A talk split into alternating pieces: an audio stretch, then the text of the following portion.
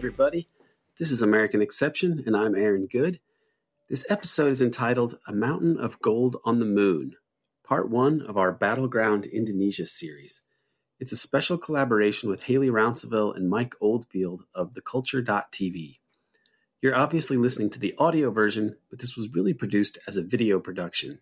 Therefore, if you are able to watch this and get the full experience, I recommend downloading the video through the Patreon link which is also in the show notes for this episode.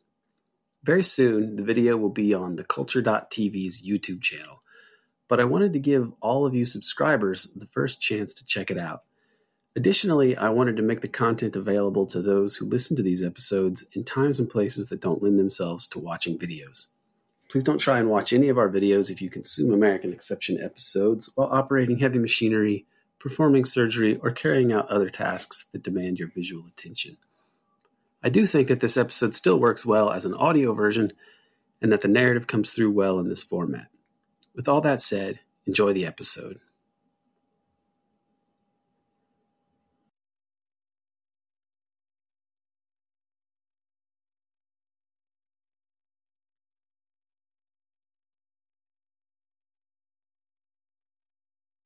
Hello, everybody. Welcome back to The Kulture. We are an anti imperialist collective of scholars, activists, uh, academics from various rabble from all around the world talking about history, theory, politics from a Marxist point of view.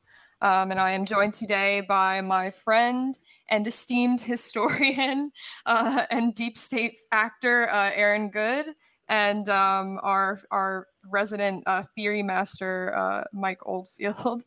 What's up, gentlemen? Great to be here again. Aaron, great to see you. Good to see you guys. Yeah, thank you for your service. So, what are we talking about today? That map on the screen might be a hint. Well, we are going to be talking about what I think is one of the most um, explosive and momentous and suppressed stories of world history after World War II and that is uh, what happened to Indonesia, um, especially in 1965, and how that was something that was in the planning for decades. We're not going to get to 1965 today, but we're going to deal with the decades before the slaughter in 1965, and uh, that's where where uh, that, that, I'm going to be talking about uh, Allen Dulles a lot it, will eventually end up with the um, covering the Kennedy assassination and the assassination of Dag Hammarskjöld and the world's biggest gold mine and the concealment of the world's biggest gold mine for decades. So this is um, a story that's uh, it, it's ama- it's really amazing, and uh, it's so I'm not only working on this video presentation to try to bring this story to people, but there's an article coming and um, some other interviews and other things like that. Yeah, can I say who you're doing the article with? Sure. I was going to get that. I'll get to that. It's actually okay. in the presentation. So, all right, um, I'll, I'll save it then. Um, but he's kind of the guy who broke this whole story to begin with. Uh, friend friend of the show, perhaps. But yeah, so we had last had Aaron on to talk about JFK, but we didn't take the traditional route. We kind of talked about the context surrounding the assassination. And one of the thing, one of the things that came up was Indonesia, and we didn't have much time to talk about it. And since, in Ralph McGehee's words, this was the most successful CIA operation uh, ever and the largest besides Vietnam, right? They can the agency considers this its magnum opus, but no one knew about it. We decided to do this series about it and it might be three parts it might be four parts we might just go forever um, because this book is just a treasure trove of information. This book by uh, dr greg poulgrain which is our primary source uh, battleground indonesia. Um, we've got so much to cover here so right now we're just going to try to do up to eisenhower um, so that already encompasses like three decades right there. But we're going to give you all the background context because there's so many different factions and not only nations, but like different special interest groups like vying for power and Indonesia is their battleground. And then as the Cold War begins, it not and it, the Sino-Soviet split is like layered on top of it, and there's that extra level of like Cold War intrigue. But this was a saga decades decades in the making. Quite literally, Allen Dulles' life work. Like I think he started taking interest in Indonesia and the Indies when he was like 27, um, when he first kind of joined the intelligence service. So yeah, this is this is an epic epic saga, and there's a mind-boggling amount of information. But Aaron's going to guide us through. Um, I'm going to chime in where I can, and, and Mike will too. And we're just going to try to make sense of all this because uh, this is, and we we're, we're also thinking we're probably going to record something in a little bit here about like the CIA and the nature of the CIA and why nobody can seem to get a handle on like how the agency actually operates. And when when I was reading this book, and it's it's full of like these uh, random anecdotes and like side characters that kind of weave in and out of the story, um, and it's all like based around vague social and political and economic connections. I was like, yeah, no shit that this is uh, confusing to explain to people because it's like a billionaire boys club and like this, these massive network like cloudy hazy networks of people that just include everyone from like minor royalty to like nazis and oil barons. Like it's it's crazy. And it does sound crazy when you say it um, in a 280 character tweet. And that's why we had to sink our teeth into it. And hopefully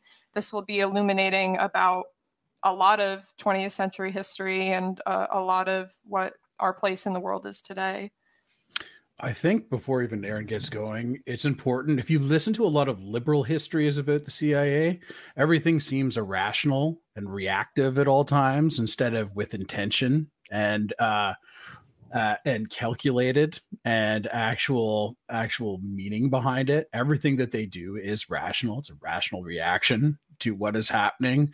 Uh, they're not doing things uh, unto themselves. And this story, more than anything, uh, and background on it, uh, kind of allows us to see that and see that in action. And there has been some highlighting of it recently. Um, for for example, the Jakarta method coming out last year, but this kind of really does a deep dive. And what we're going to talk about is um, how 30, 40 years be- before that, how capital and um, actual persons involved in capital brought us to this point, and it all talks into everything. So I'm excited to get into it with Aaron. All right, and with that, um, perhaps Stu can the give me back the PowerPoint, my one power, my one PowerPoint to rule them all. So I figured the way to go about this is not just to really get into the minutia of Greg Poulgrain's book or Peter Dale Scott's work, but to try to give a little bit of geography and history to everyone, not assuming that they're going to know where Indonesia is, especially if this is an American audience, subsection of the American population. It's probably 5% chance that somebody can point out where Indonesia is or, or whatever. So, and I don't blame you. It's, uh, you know, the world's complicated and our education system's not so great. So I'm going to try to make up for that with a little bit of uh, geography and such. So this is a map of the Indonesian islands. And there, of course, in the globe, you can see where it is in relation to Asia, Southeast Asia there. It's in between Southeast Asia and um, Australia. Okay, so the big islands are Sumatra there on the west, and then Borneo to the east. Part of that actually belongs to Malaysia. It's not in the map. Uh, Java is the most populated island there, and the capital of Indonesia, Jakarta, is there as well. And over in the east, you see half of an island. The other half isn't part of Indonesia today, but the half that you see is West Papua, um, sometimes called West Irian or uh, Netherlands, New Guinea at different points when it was still a Dutch colony. And in particular, those two triangles, the Grasberg and the Ertsberg, are these prizes, two uh, some of history's greatest prizes. Really, I think the only thing that really compares with it is Saudi oil in terms of the actual value uh, of this natural resource, of the natural resources located there. So, yeah. When I was reading about this, it, it honestly reminded me of like uh, King Leopold in the Congo. Like that's that's the level of like raw resources we're dealing with. Right, and it's relevant to the Kennedy assassination, which I don't want to go too deep into. But if you you notice when Kennedy gets killed, these the three biggest resource-rich countries in the on the planet, um, Brazil, Indonesia, and Congo, all fall to U.S. dictators who are very friendly to corporate power, and that's um, by design. Um, CIA was involved in all those, and a lot of murder involved in all those um, because it was uh, that's neocolonialism, a way to reestablish uh, colonial economic relationships without formal colonial control. And uh, this the Indonesian story is what we're going to get into today. I guess I took for granted like just how big and massive Indonesia is, both in terms of like actual size and population, because I guess the the entire like ex- expanse of like the what is it like 1700 islands in the archipelago is like the distance from New York to Dublin. Like that's how much it's like it's like a, a seventh of the entire equator, like the circumference of the earth or something like that. And there's I don't I don't know the total population off the top of my head, but I think like 35 million people live in Jakarta alone, which is like part of it's like one of the most des- densely populated cities in the world, and like that's part of the reason why they're moving their capital uh, to Borneo. Um, but yeah, it's yeah, just, I took that for granted there's problems with Jakarta too in that it was laid as I understand it, it was laid out by Dutch people, and so they built it with a bunch of like uh, canals and, and drainage systems that make sense in Holland, but in Jakarta in Indonesia, it causes all sorts of problems. So yeah, not just global warming, but it's probably related to historical historically bad disastrous planning as well that's going to yeah. necessitate moving the capital. So there's like 13 rivers in, that flow through Jakarta or something that are all heavily polluted now. So um, in addition to it being built on like swampy lands, um, most people have to have to dig uh, wells for their water or pump their water out because uh, the public uh, water only services the rich neighborhoods mostly. So that that um, digging for water um, is actually sinking the city as well. But it's like, yeah, shitty, shitty, like temporary port city that turned into a major World Trade Center. Um, like same deal with New Orleans and, and Venice and shit like that. Um, but yeah, I took that for granted. And and Indonesia is also um, the largest majority Muslim country in the world, which I don't think I definitely didn't know before doing this as well. And that kind of uh, comes into play in different ways here too. But I'll, I'll let you continue. Sorry. Okay, so I'm going to talk about some of the main things that I draw from to deal with Indonesia really over the years because I've I've been looking into this uh, periodically for for you know the last maybe six seven years. I covered it a good bit when I taught the American Century course uh, in more detail, and so the the the author that I think has come up with the most comprehensive explanation of everything that led up to 1965 is Greg Poulgrain, and his first book was he's an Australian history professor, and uh, what his first book on this at this particular matter. He did other things on Indonesia. He was researching this for decades and then finally wrote uh, this book. But he'd also written another book on the origins of Konfrontasi, which we'll get into much later because it's really under Kennedy that that takes off. This book, Incubus of Intervention Conflicting Indonesia Strategies of John F. Kennedy and Allen Dulles, very interesting story. Basically, most of the same story that he tells in this follow up, the book that you held up and the book that you've read, Hailey, JFK versus Allen Dulles, Battleground Indonesia. For this one, he got Oliver Stone to write the introduction, and afterward by our friend uh, James DiEugenio. This book is Coming to Jakarta, which is a poem that Peter Dale Scott wrote about Indonesia. Peter Dale Scott was writing about this all the way back in the 70s, was really the first guy to write that the US was behind this among Western scholars, to my knowledge. Although the relationship between him and Greg Poulgrain is something that I'm trying to actually get clarification on because when I was speaking to Peter, uh, or actually when I was talking to Greg, because I've interviewed Greg twice for the podcast, which is coming up before too long. Uh, it's going to be two episodes. One really long interview will be made into two episodes. And I, after we were done, I was talking about Peter Dale Scott and his work on Freeport, and saying that he was the first person to write about this that I that I knew of. And, and um, Greg told me that he met Peter all the way back in the 80s in London and that they walked around London and talked about Indonesia. So I passed this on to Peter, and Peter said, I was going to ask you if that was Greg Poulgrain. because uh, Peter actually read one of these books, one of the one of Greg's books, but he didn't wasn't totally sure that that was the guy he had talked to all the way back in the 1980s. And then in a more recent email, Peter said that he believes if I'm understanding what he's saying correctly, I asked him to clarify this, but as of right now, he hasn't responded. But I'm still going to tell you because it's that interesting to me. He said that it was it was Greg talking about Freeport Sulphur and some of these corporate documents that he found about the Freeport Sulphur's activities in New, in Indonesia that led to his writing his 1985 article in the Pacific Journal, I think, which is a Canadian journal, on that's called "The United States and the Overthrow of Sukarno," and it is an epic piece. It really uh, uncovers things that nobody knew about regarding the 1965 overthrow of Sukarno and CIA involvement in it, and all these things that point to the CIA being behind the actual uh, coup that failed, uh, that led to the slaughter of maybe 2 million Indonesian communists uh, and put in Suharto as a US friendly dictator. So Peter felt like all of his work on Indonesia was not helping. It didn't make any any bit of difference at all, and it led to him having a nervous breakdown. His father is a famous poet, and Peter himself is a is a poet, a, a great poet, an accomplished poet.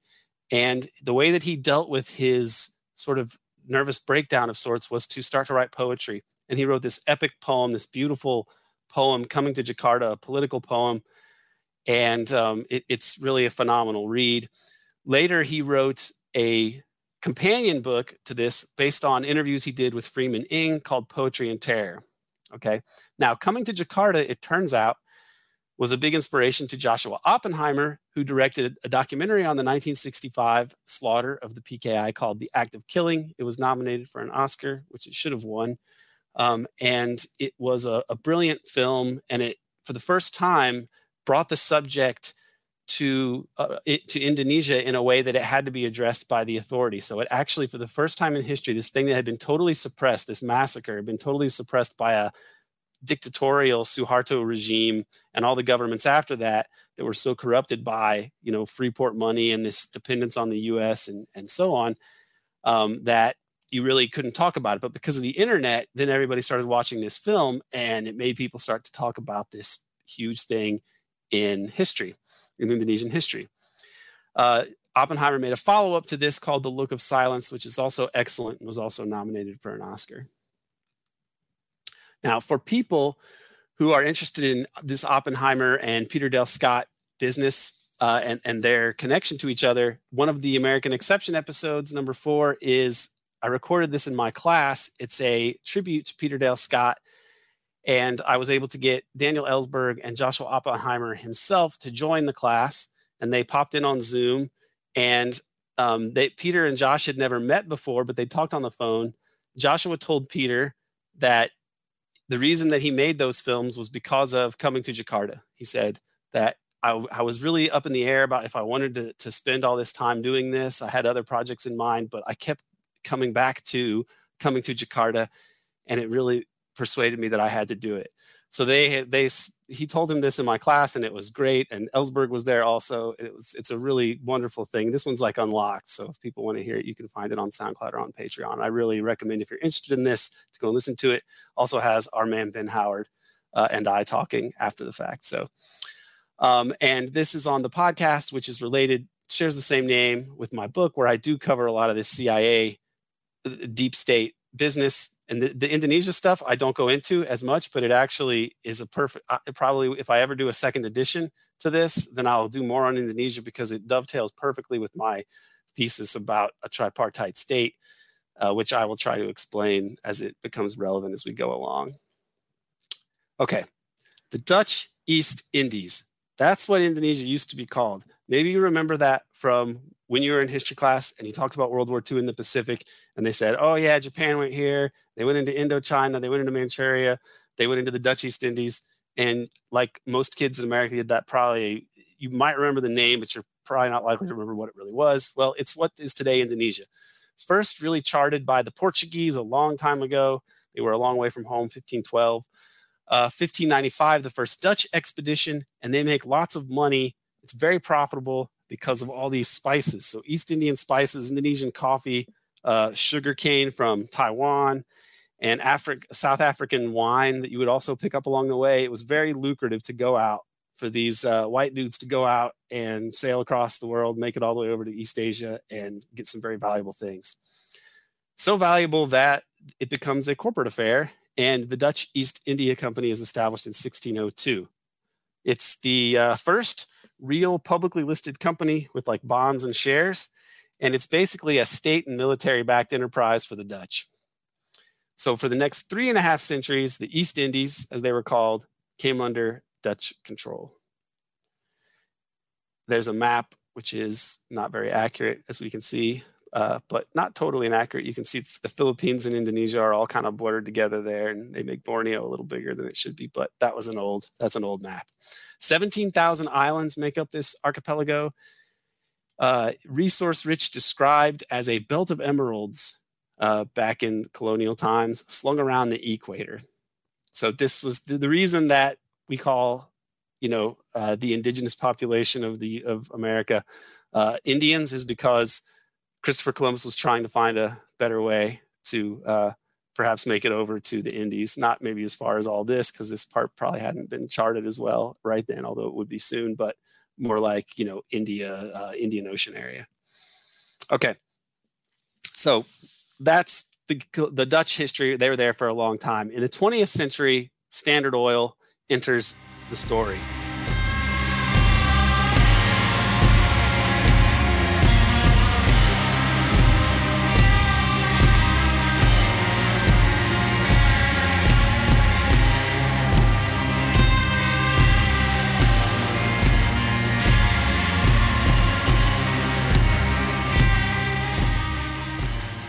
In 1919, this is part of this uh, business gets into sort of corporate stuff where it's like one company buys another company and one company is a shell company for another and then there's a merger but who's really in control? And so a lot of this uh, history of corporate capitalism is kind of some boring lawyerly stuff but uh, it, it ends up being very important and it's a way to make a lot of money and with money comes power and with power comes the ability to make history and rockefeller is a huge part of american history Standard Oil in New Jersey buys Humble Oil, which is the number one producer in Texas. Jersey. Okay. Yeah. So when they break up Standard Oil into other pieces, then they create Standard Oil in New Jersey, which goes by the name Esso, right? Which is the same as SO, Standard Oil. Okay, you can't kill Standard Oil. We're just going to troll you by naming it SO. Still a brand up here in Canada. Heavy, heavy yeah. brand. They, they it, eventually that one becomes Exxon, but okay. And um, so we know Exxon. 1920, Standard Oil of New Jersey buys into Baku oil fields via the Nobel brothers, who were these um, Central Asian oil barons. And this is dicey because you've had the Russian Revolution, and it's a question as to whether it's going to be actually a good political situation for capitalists to make some money selling oil. Turns out not to be, but they try to. They try to make this effort in, in 1921, the reason that this is relevant to this whole story is because it's you see the Rockefellers and all that they're trying to do and get into every area, anywhere they smell oil, then oh, and money, they'll show up. 1921, Allen Dulles is in Constantinople in the embassy, and he's negotiating with this guy named von Mohrenschildt, who manages the Nobel Brothers oil in Baku, which is on the Caspian Sea in Azerbaijan. It's that huge um, oil deposit that the Battle of Stalingrad was largely fought over. Okay, it was a it's one of the biggest oil uh, producing uh, places in the world at this time. So Allen Dulles, what's notable here is that he meets this de Mohrenschildt fellow, uh, von Mohrenschildt, he's called at the time, who has a son named George, who comes into the story much later in the Kennedy assassination. But even before then, he's involved in Indonesia too in amazing ways that I had no idea about before reading Poulgrain's book. Okay, there's young Allen Dulles. So the elder, the elder Mohrenschildt has like the most Habsburg, like inbred ass name I've ever seen in my life. His name is like Baron Ser- Sergius von Mohrenschildt. Like I, so I just started abbreviating it in my notes. But I want to ask you, Aaron, before we move on, uh, how did Standard Oil actually get its start? I know vaguely. I think that he had oil retailers around in Ohio. I think it was Cleveland, even might be where he actually started, and he I, he started on one level, which might have been retail outlets, and then he just kind of gradually expands into this vertical in it with this vertical integration of like everything, like barrel makers, uh, rail lines, rail cars, refineries, and he crushes all the all the competition and becomes you know largely a monopoly until the early 20th century when it's broken up. But then he seems to have controlling shares in a lot of the smaller ones as well. So it's a, it's a mystery to me how much what what's really happened to that kind of influence because he's really decisive in American politics up through like David Rockefeller, okay, as the heir to this.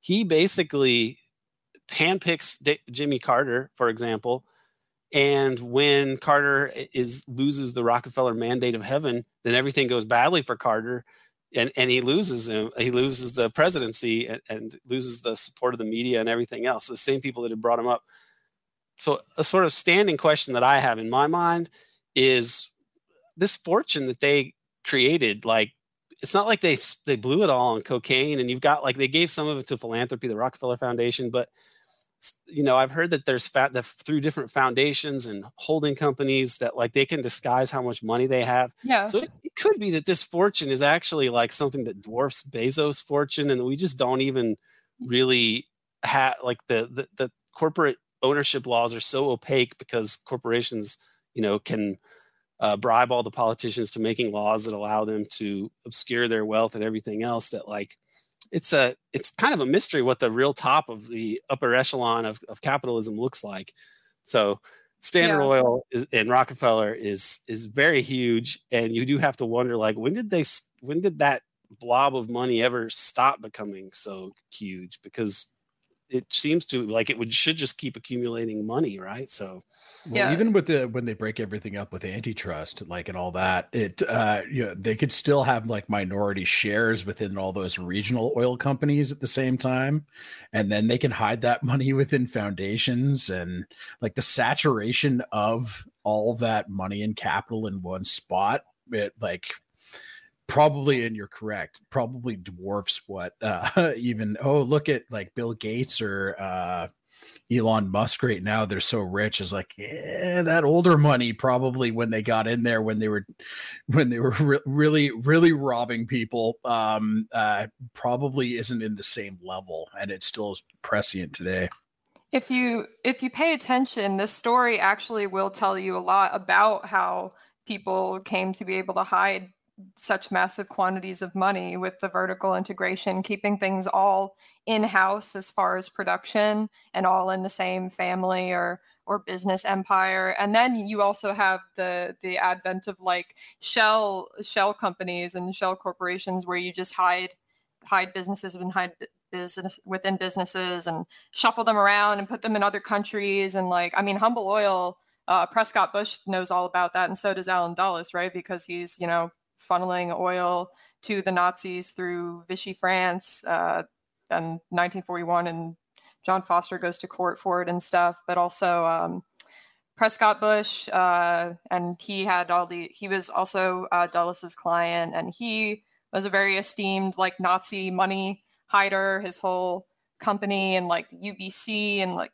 Rotterdam Bank and shit, like all of that, all of that is tied into here. And I'm actually surprised that Poulgrain didn't talk about it more but there's just so much so much stuff that n- nobody really knows about that he had to bring to the forefront so i understand why he did it but um, i i asked that because um, in the book he mentions that uh, the standard oil what got its start like selling uh, oil uh, to both sides of the american civil war which i thought was really interesting and kind of you can see uh, similar tactics deployed uh, throughout this story I just thought that was really interesting. Yeah, the the I mean, it, when you have this amount of money, then it, it, it there's really no um, there's no way to conceptualize it in your normal American understanding of like how the world and the economy and how your success works. Of like you work hard and you get ahead, and you know if you're if you're not doing well, it's you're not trying very hard, and then and, and so on. And like just ruthlessness and then massive expansion and uh, uh, is that's what's going to help you to accumulate the most money. And it can't it's by by definition it's going to be a small number of people. Uh, and this rockefeller empire is huge. And these other companies as you'll see they're not even just oil. You i mean we, we don't talk about chase manhattan but that's a rockefeller thing. Freeport which we do get into especially in the second part which we won't go over today is is huge. So this this is back in the day with dulles as a young man and he's in the state department which is where they did intelligence at the time. So he was working as the intellig- as an intelligence person, which was nestled within the State Department back at this time. And he this comes from uh, his biography, which is a friendly one, uh, uh, you know, a flattering one by and large. This book called Master of Spies. And about this time period, it says his orders were to work on getting a peace treaty signed with the Turks to help American oil interests, particularly Rockefeller's Standard Oil, to secure concessions held by the Turkish National Oil Company. So it wasn't just like, oh, suddenly with the CIA, then the US government starts to become intertwined with, with corporate power in nefarious ways. This is something that is, you know, in the begins in really the Gilded Age, especially, but the relationship between um, American diplomacy and American military and corporate power is very close. Even uh, Eric Foner writes about how uh, in, in his popular history book, which is like "Give Me Liberty," right, the one that all the AP students read, or a lot of them do, um, just talks about how Standard Oil would put people in the diplomatic service, and they would hire people to work for them, and that was considered okay back then uh, to work for them around the world and look after their interests.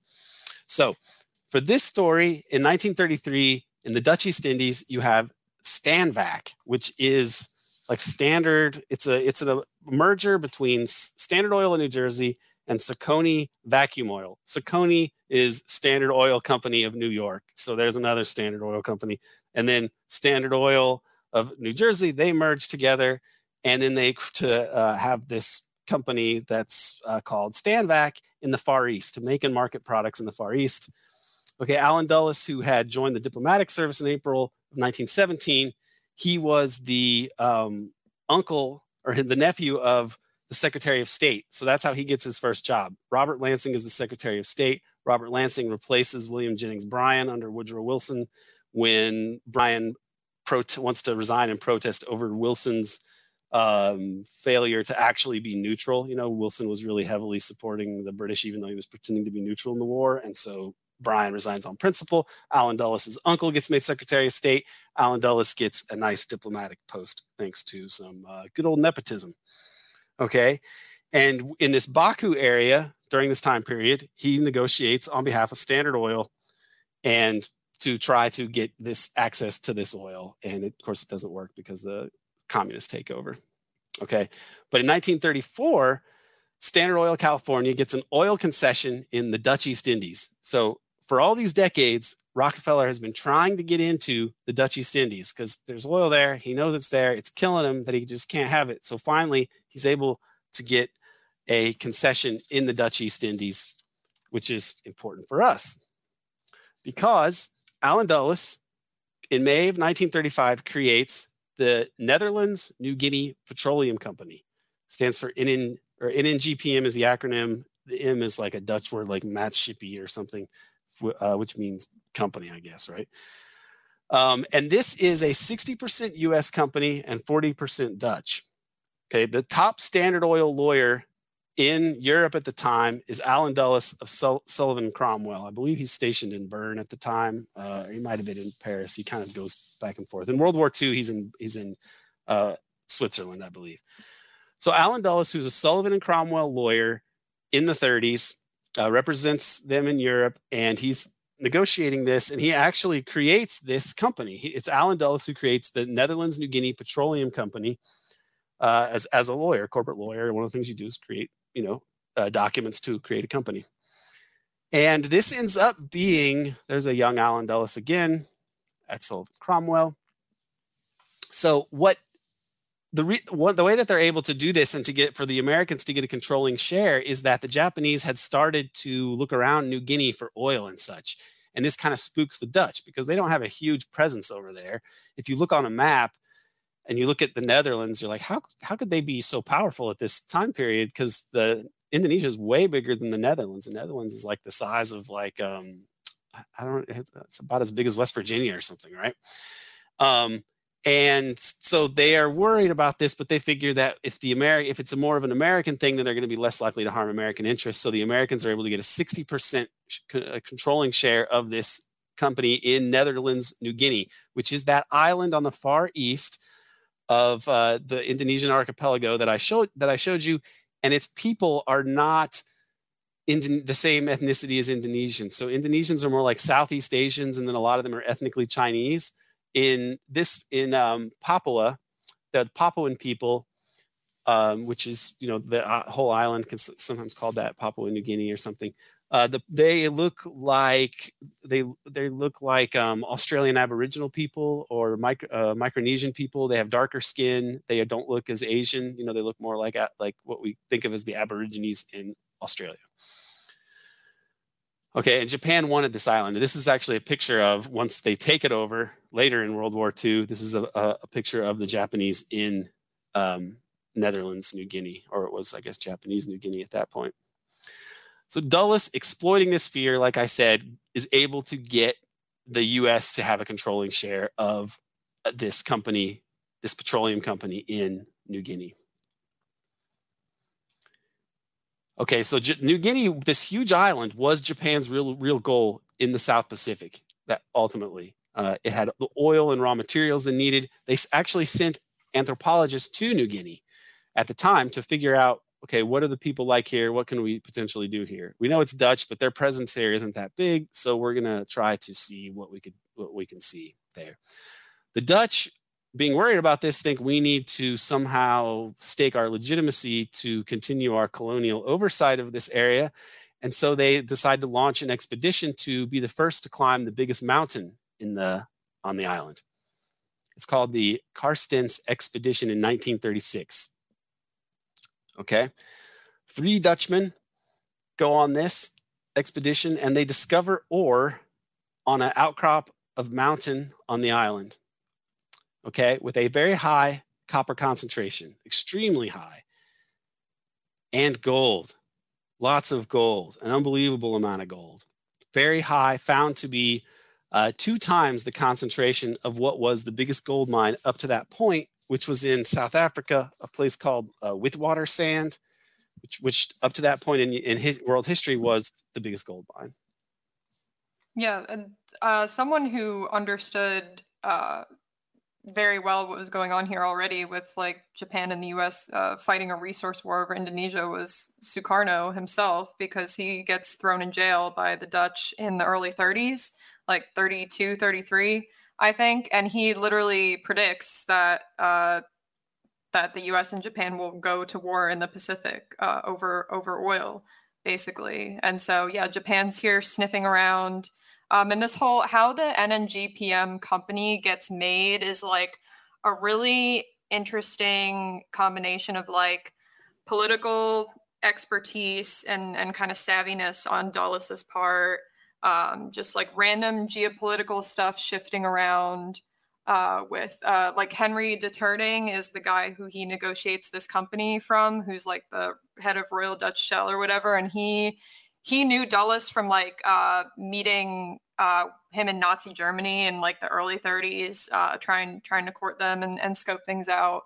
And he's actually getting kind of pressure, a lot of political pressure from being like too, way too Nazi. Like he he like wrote a bunch of Nazi sympathetic books and stuff. So he's kind of like in a bad place politically.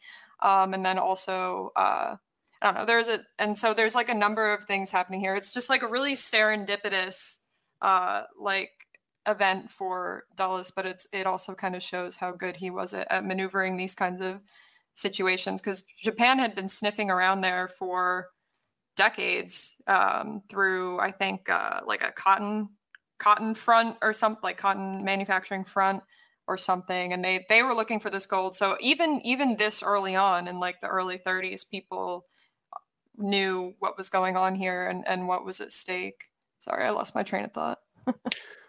well, the guys that get sent there are some Dutch guys, and they are the, the, the one that's important here who Poulgrain talked to quite a bit is Jean Jacques Dozy, and you can see him there. Uh, he is well. We'll we'll we'll hear more from him in just a second.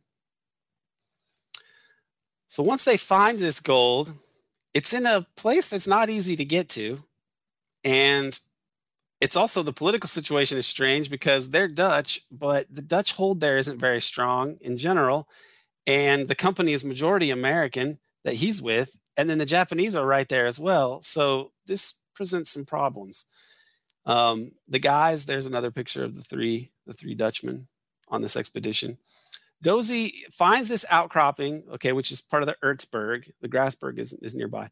He says there's no other rock. It's only ore, basically. It's like an outcropping of rock, but it's not even, it's all ore, uh, you know, copper and um, gold and silver. And across this meadow is the Grasberg, which ends up being even more. The Ertsberg has a crazy amount of mineral wealth, and then the Grasberg is the biggest in, in human history in terms of gold. This is beautiful, beautiful Golden Mountain.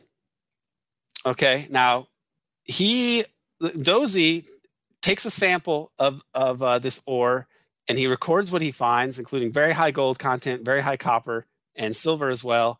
And he puts this into a notebook, uh, which is really primary evidence of the gold discovery. He puts this in a zinc t- uh, tin in a cairn at the edge of the snow line before the three day descent. So he goes up there, discovers this stuff and then decides he's going to put this this is this is explosive information and so he leaves a time capsule in so that he doesn't have to carry this information with him I, I guess and before he goes down the mountain. Now a year later there's a book by somebody named Colijn he may have been one of the people on the expedition. I, I believe that he was but if not he was the person that wrote the report on it. Um, he writes a book, but it doesn't mention the gold. In 1939, there is a report on the geological um, find that, that he had made because this guy was a geologist, Dozy was. And here is the beginning of the concealment of the gold because this report was written in English, even though Dutch was the language of the people that were on the expedition. And the way that this allows them to conceal it is that they write in the summary. In the summary, they get it wrong, but in the rest of the report, it's not written wrong in the uh, summary they write, as I understand it, um, 15 gr per ton is in the summary, and for an English person, person that would mean 15 grains. Okay, 15 grains, which is very small. Um, but in Dutch, if you were going to write, that's how you would write 15 grams. So he wrote it like you would write it in Dutch, but it was in an English part of the paper, which meant that it basically exaggerated by or it minimized it by like 100 times what the actual gold content was. Um, Dozy said, uh, many more samples came back. What I found was correct, uh, even that it was better than that, than what he had originally thought. This is what he told to Poulgrain uh, in, in one of their interviews. The important thing here is that only a, a very small number of Dutch officials and the corporate people at NNGPM, which is Allen Dulles and Standard Oil people, right? They're the only ones who knew about this gold in 1936, 37, 38, 39 when this report comes out and everything else. So this is Pearl Harbor hasn't happened yet. Okay. The Japanese haven't really gone after Western colonial outposts yet. So they know that this is there, but it's not really accessible with the technology they have then anyway, but they know that it's there. And this is a dynamite secret. And so they've got to conceal the gold mountain. Yeah, it doesn't become like technologically, logistically possible to mine so high up in the mountains until like the mid 60s with like turbine engine helicopters or something. But yeah, Colijn is this he was the son of the Dutch prime minister who was also like one of the founders of like the modern Dutch oil industry.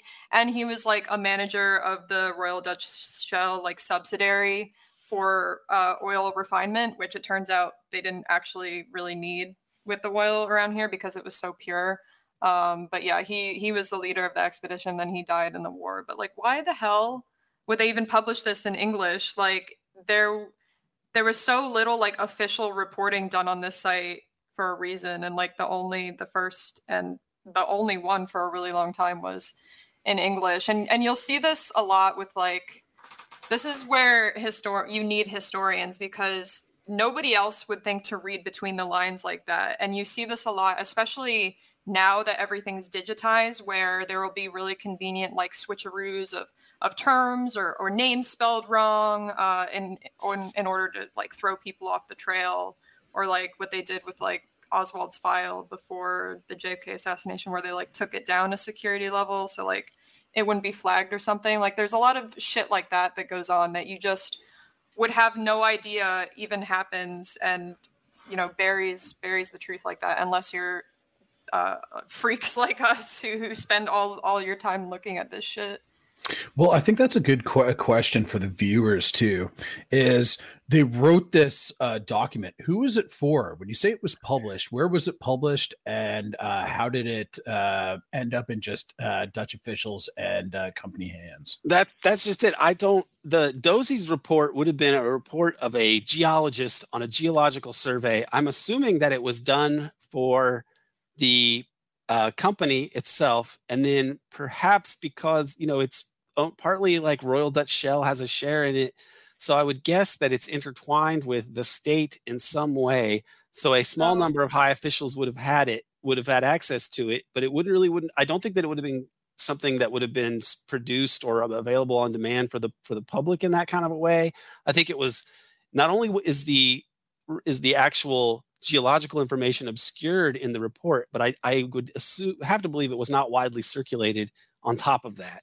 Because the story is later that somebody that they somebody supposedly finds the report and says oh, years later you know after world war ii says oh gosh there's all this gold here. But like that's not really plausible. It was like it had to have been concealed and the report wasn't supposed to be circulated that widely anyway and even when it was it was done it, it was presented in a way as to obscure what really was was discovered there so the report was published like three years after the fact which is unheard of in like scientific reporting, right? But in in those three years, uh, when the Netherlands is trying to take a neutral stance in the in the coming war in Europe, uh, that proves to not be uh, the case, and this it actually gets published right before um, the Nazis uh, invade the Netherlands. So that's that's a large part of the reason why uh, it didn't really get much attention, and, and most people didn't pick up on it. It was very it doesn't say like what publication or out of where, uh, but it said that it was a very small, limited,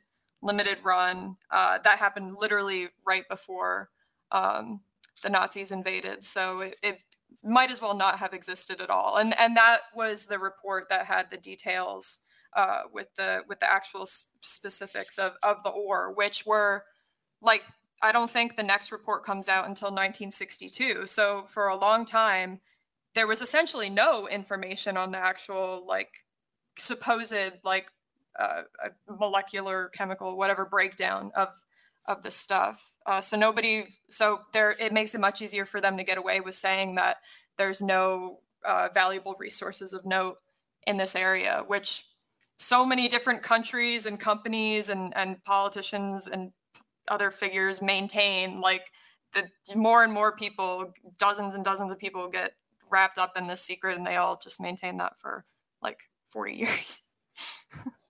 as Dozy, Dozy later to Poulgrain sums it up nicely, saying it was like a mountain of gold on the moon, which is two things a mountain of gold, but then also on the moon, meaning that it's not really that accessible.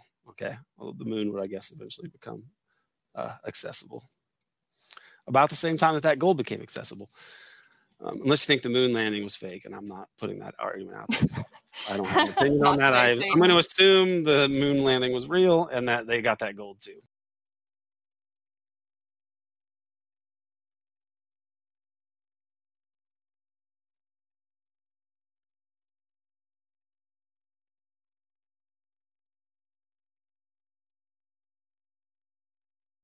By 1940, as we've been alluding to, some things are going down in the Pacific. You see what it looks like now, as of 1940, I mean. The Japanese Empire is up there, and all these other places are not what you would think of as free countries by and large. The Philippines is a US colony. Malaysia is run by the British, you know, Brit- British Malaya, it's called, and these other little principalities around there. The Dutch East Indies are obviously Dutch, and the French control um, Indochina, the British control Burma. Thailand is not formally colonized. Uh, and then you have nationalist China, run by the KMT, but really under attack from the uh, Japanese at this time, who've occupied Manchuria, created Manchukuo, you know, the sort of puppet state there.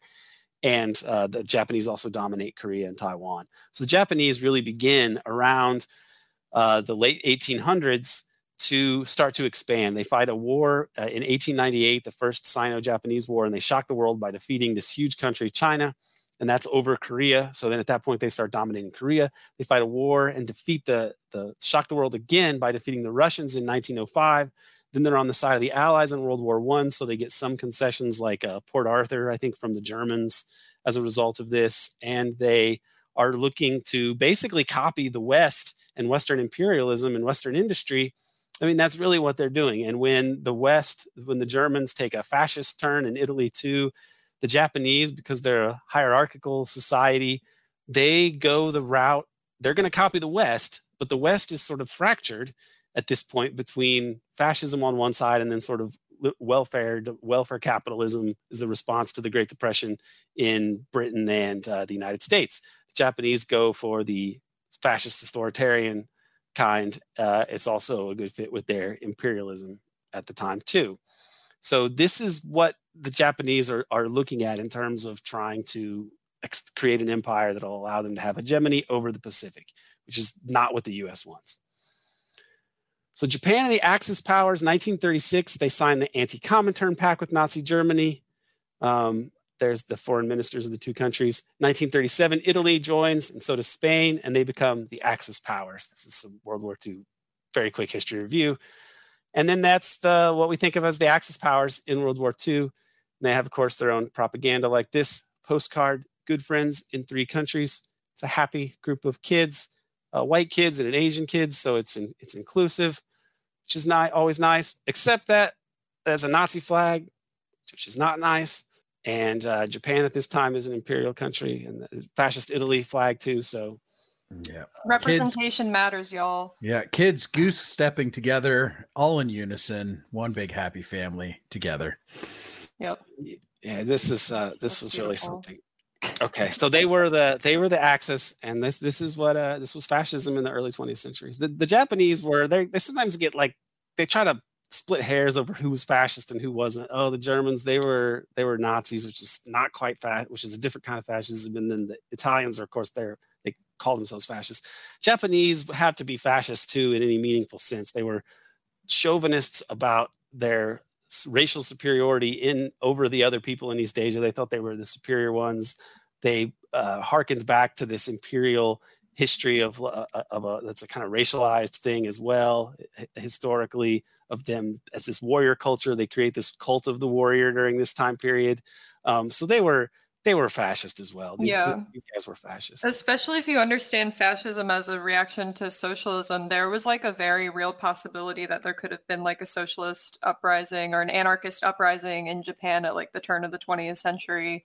Uh, like there are huge amounts of. Um, at one point, Japan had one of the largest communist parties um, in outside of uh, the Sino-Soviet bloc, um, and also the first person to be uh, executed by the like imperial Japanese state uh, was a, an, an anarchist woman. I forget her name, but yeah. So that's yeah, definitely definitely fascist and definitely reacting to the impending threat of not only like what becomes Soviet socialism and and other empires taking them over, but internal as well. And let's uh, let's not forget the real central part of fascism, which is why it's not a pre-modern thing, it's a modern thing, is the merger of state and corporate power. So in Japan, these were zaibatsu conglomerates like uh, Mitsui and Mitsubishi, which is still around today. Um, and after World War II, they don't really get rid of the economic elites of Japan. It's why the great Japanese scholar or scholar of Japan, Chalmers Johnson, um, made a joke about the Sony Walkman and how it, the tagline should have been Sony Walkman from the people who brought you Pearl Harbor. Um, because they really they did not just like the Nazis really didn't get rid of much of the establishment either. The the Japanese um, also the, the economic elites, the people most responsible for the Japanese empire, really when it came down to it, uh, stayed in power and they became un- they came under the umbrella of the United States. Okay, so one thing that occurs, and I'm not going to spend a whole lot of time on this because it's not exactly uh, germane to all this, but I do want to mention it. The rape of Nanjing is a notorious incident where the Japanese go into uh, Nanjing after a long battle to take Shanghai, which took longer than they thought. Then they pour into Nanjing, which is just a little bit further inland on the Yangtze River, um, and after they they basically start to slaughter a lot of the population. There's rapes beyond counting, uh, and it's a rampage of raping, killing, and looting, including the seizure of a lot of gold.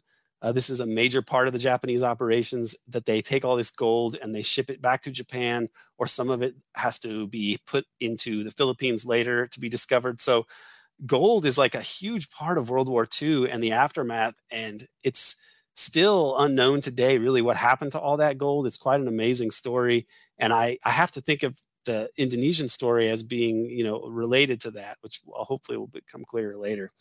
So they were using people as bayonet practices. This picture on the left, there were two uh, Japanese officers who had a contest to see who would be the first one to cut off 100 heads, right, with a samurai sword. That was something they would do. And they had a contest and they were writing about it back home in, in Japanese papers. So they really have this like sort of samurai death cult thing going on at the time to boost morale and to, you know, give people uh, to, in, to endow the Japanese imperial mission with some kind of larger historical, uh, you know, significance and cultural significance for the Japanese, and ends up being quite horrific. Uh, obviously, um, they bury people alive. Up to 300,000 people get killed. Uh, this is on the banks of the river. The corpses pile up here. But one reason that I want to mention this is not just the gold aspect of it, but something to keep in mind is that the U.S. is basically fueling this. The U.S. is selling Japan oil for all of its military conquests. Like the something like eighty percent or something comes from the U.S. and Standard Oil, and so they are making a lot of money off of off of this whole Japanese imperial enterprise um, when it comes down to it. And this is the Japanese are aware of this. They're they're vulnerable. The Japanese are vulnerable. They want self-sufficiency in the Pacific. They realize they're having to buy oil from the US. They would rather buy oil from their own massive oil companies, you know, if they could. Uh, but they're dependent upon the West and especially the US for machine tools, iron, oil. And they were also worried about the Russians, this Russian communist country, if they become more powerful and industrialized, they might take revenge on them for this humiliating defeat in 1905, which is one of the most catastrophic military defeats for a, a major power yeah. in world history up to that point.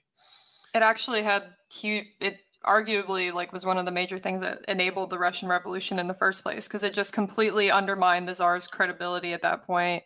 It was already an unpopular war. Uh, Nicholas II was a world historically bad tactician uh, and like military uh, mind. So that was kind of the final straw for a lot of people. And then very either very soon before or after like the first Russian Revolution that happens, where they get like uh, they establish like the Duma and like a representative democracy, but it, it's just not enough. Um, and also the um, oh my god, I was going to say something about Japan. So their their depend J- Japan's dependency on the U.S. for oil is also um, a major reason why we intervened against their oil explorations in the NNG territory to begin with, right? They tried to, they were doing those secret uh, exploration missions, and the United States came in and said, hey, uh, they told the Dutch because the Dutch were freaking out that they wouldn't be able to defend themselves uh, because uh, I don't think we really mentioned that like the colonial presence was very sparse especially in that region though so they just didn't have like the infrastructure or anything to defend themselves. So they they come to the united states uh, because after world war one uh, since japan actually entered on the side of the allies uh, they they were granted domain of uh, the pacific um, in an in an area that just about stretched to Indonesia, and they kept trying to push it and push it and push it, but the Americans kept stepping in and saying no, no, no. Um, so we were asked to pressure the Japanese um, from exploring to to undercut them. Basically, is what we did. Um, but we had the authority to do that. And we were also happy to do that and risk an extremely sensitive diplomatic situation in the mid 30s because we didn't we wanted Eh, pause off our oil and keep buying what fucking oil we have. yeah, that that ends up the resources are are key there, and they I believe that the hope for some Americans was that, and this is probably goes for the the the Russians too, the people that supported the Nazis and that supported, you know, among the, the the, American elite that supported the Nazis and supported the Japanese.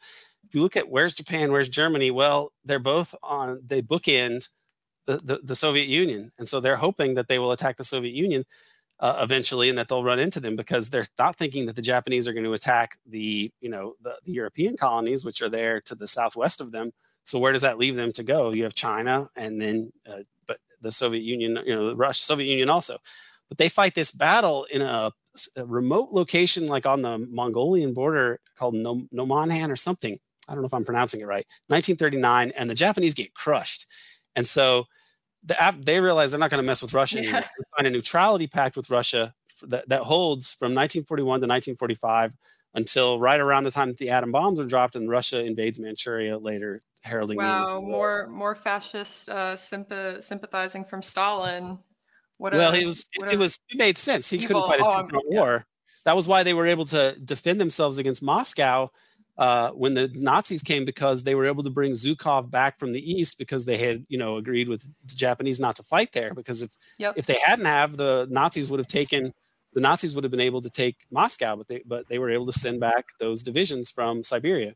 Well, a bit a big thing with that was uh, the like opening like ten weeks of um of actually Barbarossa going into uh, the Soviet Union, seeing how much reserves they had pulled back Japan seeing that and saying no, thank you. Uh, we're not interested in getting eventually uh, swarmed and destroyed by this. So that had a big thing to do with it as well. Yeah, that was always the biggest fear that Japan had throughout the war was Soviet takeover because it was so recent in their minds that they had like these socialist uprisings. Um, uh, I forgot my train of thought again yeah, that's the the ruling class anywhere is going to be hating the communist ab- above all else because they're for their negation. You know, I mean the the disagreement between like the German fascists and the Japanese fascists and the like American elites, like say Dulles. I mean, I think it's easy enough to call Allen Dulles a fascist, but what's the difference between like that kind of fascist and a and a Nazi fascist? Well, in the Allen Dulles model, I think it's the the corporate you know the corporate forces are the senior partner and the state is goes along for the ride and it's reversed with the nazis more or less right. i mean that's a there are other things as well but like when you're talking about merging state and corporate power for, for an imperial project then that's that's really a, a kind of a fa- that that's let's let's call that fascism and let's say that the american kind of fascism really puts the state at the service of the um, of corporate power with the extra caveat that there's the democratic legitimizing myth that also can act as a constraining factor on the American fascism and makes it, you know, like considered, you know, not quite right to call American fascism America's system fascist in some respects. But I think that by the time people are done with this uh, history, it's gonna you're gonna you're not gonna have too much energy for arguing about how this right. is not there's there, that there's no elements of fascism in our but system. that's the shit that the that pundits today will call like crony capitalism or like corporate marxism corporate communism or whatever. And that's literally just fascism is what you're describing. Uh, but i remembered what i wanted to say earlier. So like nothing makes uh, the fact that like oil is the lifeblood of empire more clear than like this story. I mean the the stated purpose of like the Nanshin-ron strategy that was like the the march south that Japan had that they were going to go and uh, take over places like Indonesia and all these all these colonies like it, it was for the express purpose of getting acquiring oil um, which at this point Indonesia was producing eight times more uh, oil, even even without tapping those massive secret wells. Yeah, they, they didn't get into that. Wasn't the st- they weren't even really extracting hardly anything from yeah from, um, the Dutch from the um, New Guinea uh, yeah. deposits. But they needed more oil to move things along in Manchuria. That was the express purpose of, of going after this was just to continue the, the conquest and genocide there. Especially when uh, these events unfold, which is July 1941, the French go into, or the, the, the Japanese decide that they're going to take over French Indochina. And the French can't really resist for a number of reasons.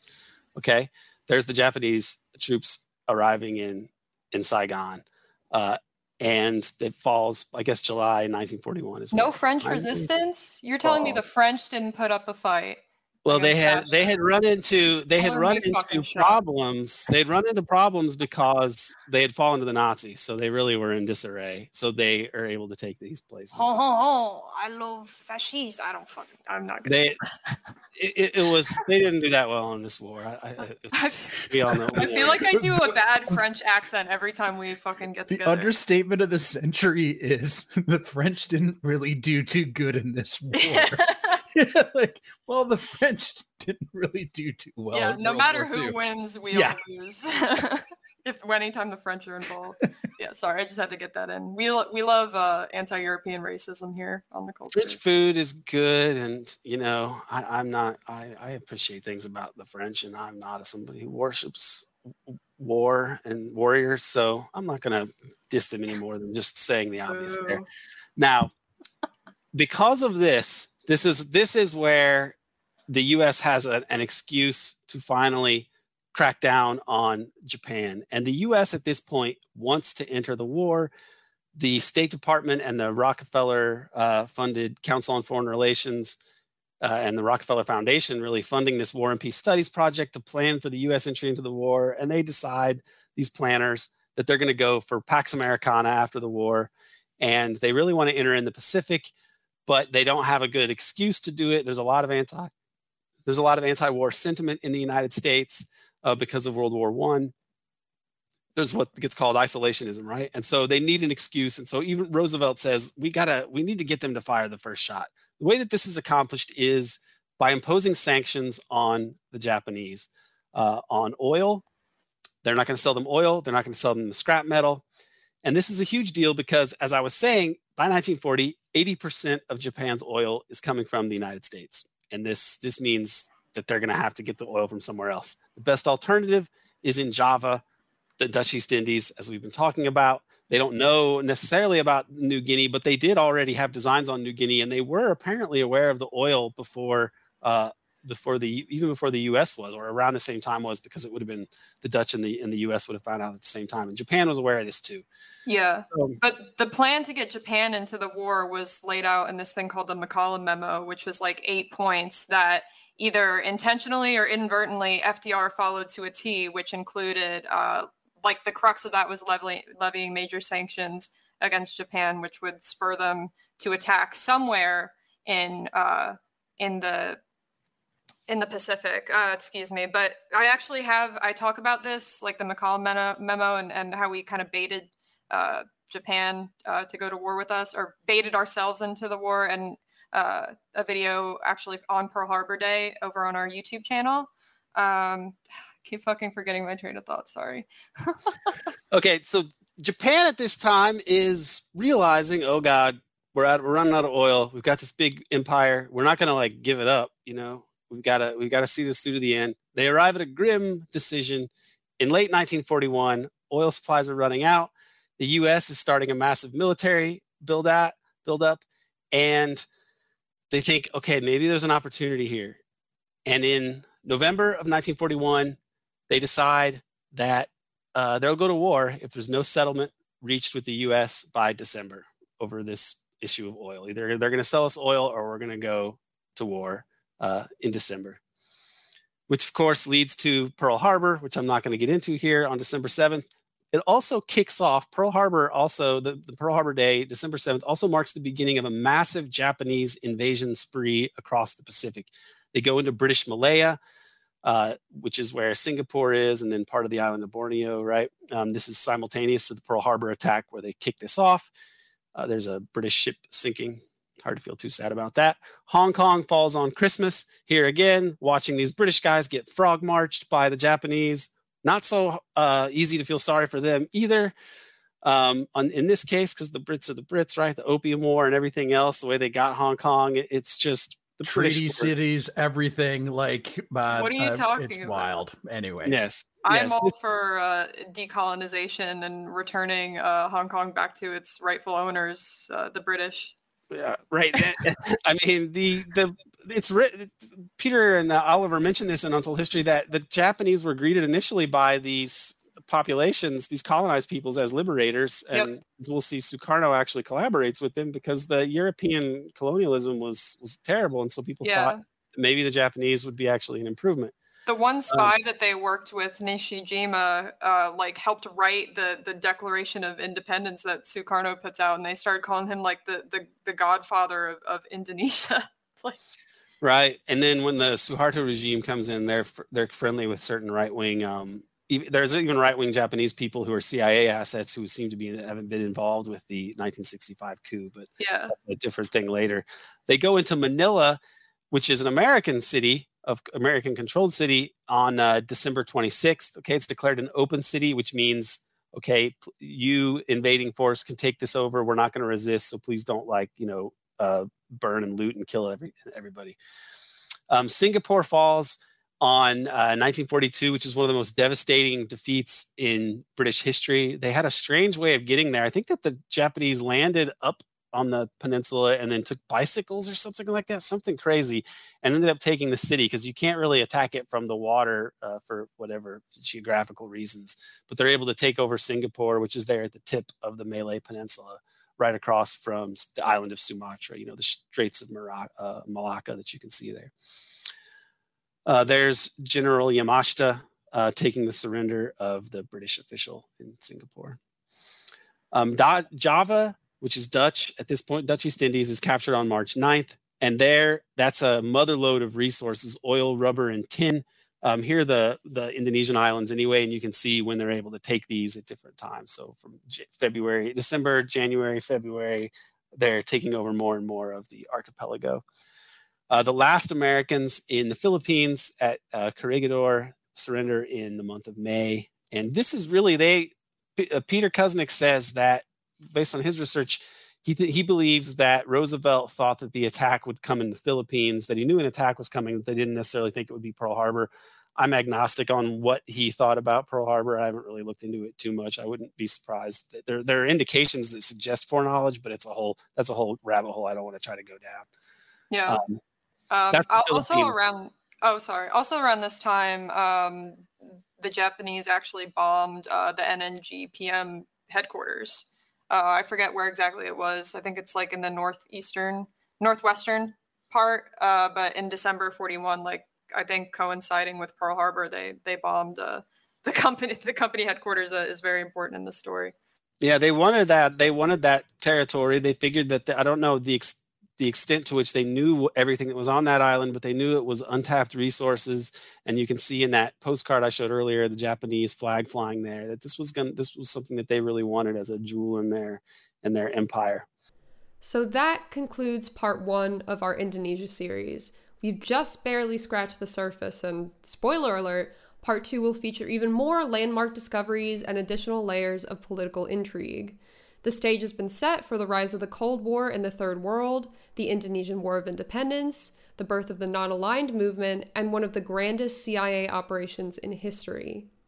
As we've shown here, Dulles' plan for Indonesia came together over decades of careful planning, building off the political and economic infrastructure of the Dutch and Japanese empires, respectively. We see how the fate of nationalist movements and colonized countries' role in the post war world was not predestined, but passionately debated and shaped by myriad factors.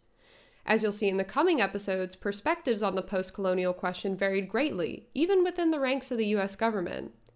Understanding the evolution of the colonial status quo helps us understand just how much of a threat JFK's vision of cooperation with the Third World was to the burgeoning US empire. We see with Dulles' extensive history doing business with the Nazis that the flow of capital is unburdened by moral or ideological constraints, and that its transformative power can shape the fate of entire nations. In addition to the Poulgrain and Bevins books, if you'd like additional background for part two, we highly recommend part five of the Untold History documentary series titled The 50s Eisenhower, the Bomb, and the Third World, which we'll link in the description below. We'd love it if you could share this video with your history buff friends, Indiana Jones and Uncharted enthusiasts, History Channel dads, whoever. We've worked really hard to give you a quality breakdown of this endlessly complex saga, one that remains relatively unknown, but we hope with projects like this we can start pushing these discussions into the mainstream. If you enjoyed this video, you learned something new, or even if you're utterly confused but uh, fully invested and along for the ride, I'd like to remind everyone to please support us by subscribing to the American Exception podcast over on Patreon to get more of Aaron's wisdom. And if you're listening over there, subscribe to thekulture.tv over on Twitch and here on YouTube, where we'll upload the full series. Aaron's book, American Exception, is also available for pre order at Skyhorse Publishing. That's linked in the description below. Your support means we can do bigger and better series like this, unearthing buried treasures of history and connecting them to our modern world and contemporary revolutionary movements. This is heavy stuff, to be sure, but we hope you come away from it with a renewed spark and a feeling of shared struggle. So thanks, everyone. We'll see you on the next one. Peace.